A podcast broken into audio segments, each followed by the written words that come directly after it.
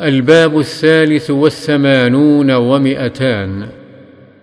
باب تحريم التعذيب بالنار في كل حيوان حتى النملة ونحوها. عن أبي هريرة رضي الله عنه قال بعثنا رسول الله صلى الله عليه وسلم في بعث فقال إن وجدتم فلانا وفلانا لرجلين من قريش سماهما فأحرقوهما بالنار.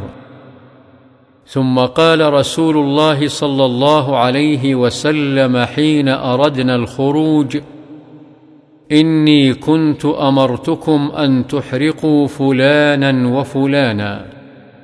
وإن النار لا يعذب بها إلا الله فإن وجدتموهما فاقتلوهما. رواه البخاري.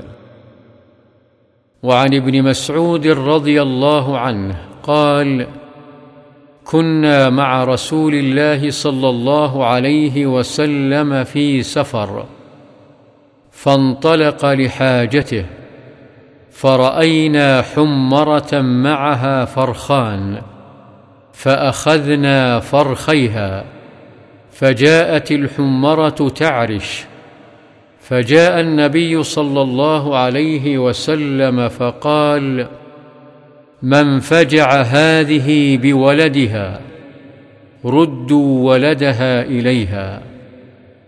ورأى قرية نمل قد حرقناها فقال من حرق هذه؟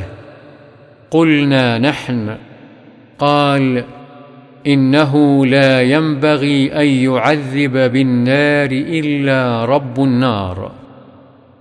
رواه أبو داود بإسناد صحيح. قوله قرية نمل معناه موضع النمل مع النمل.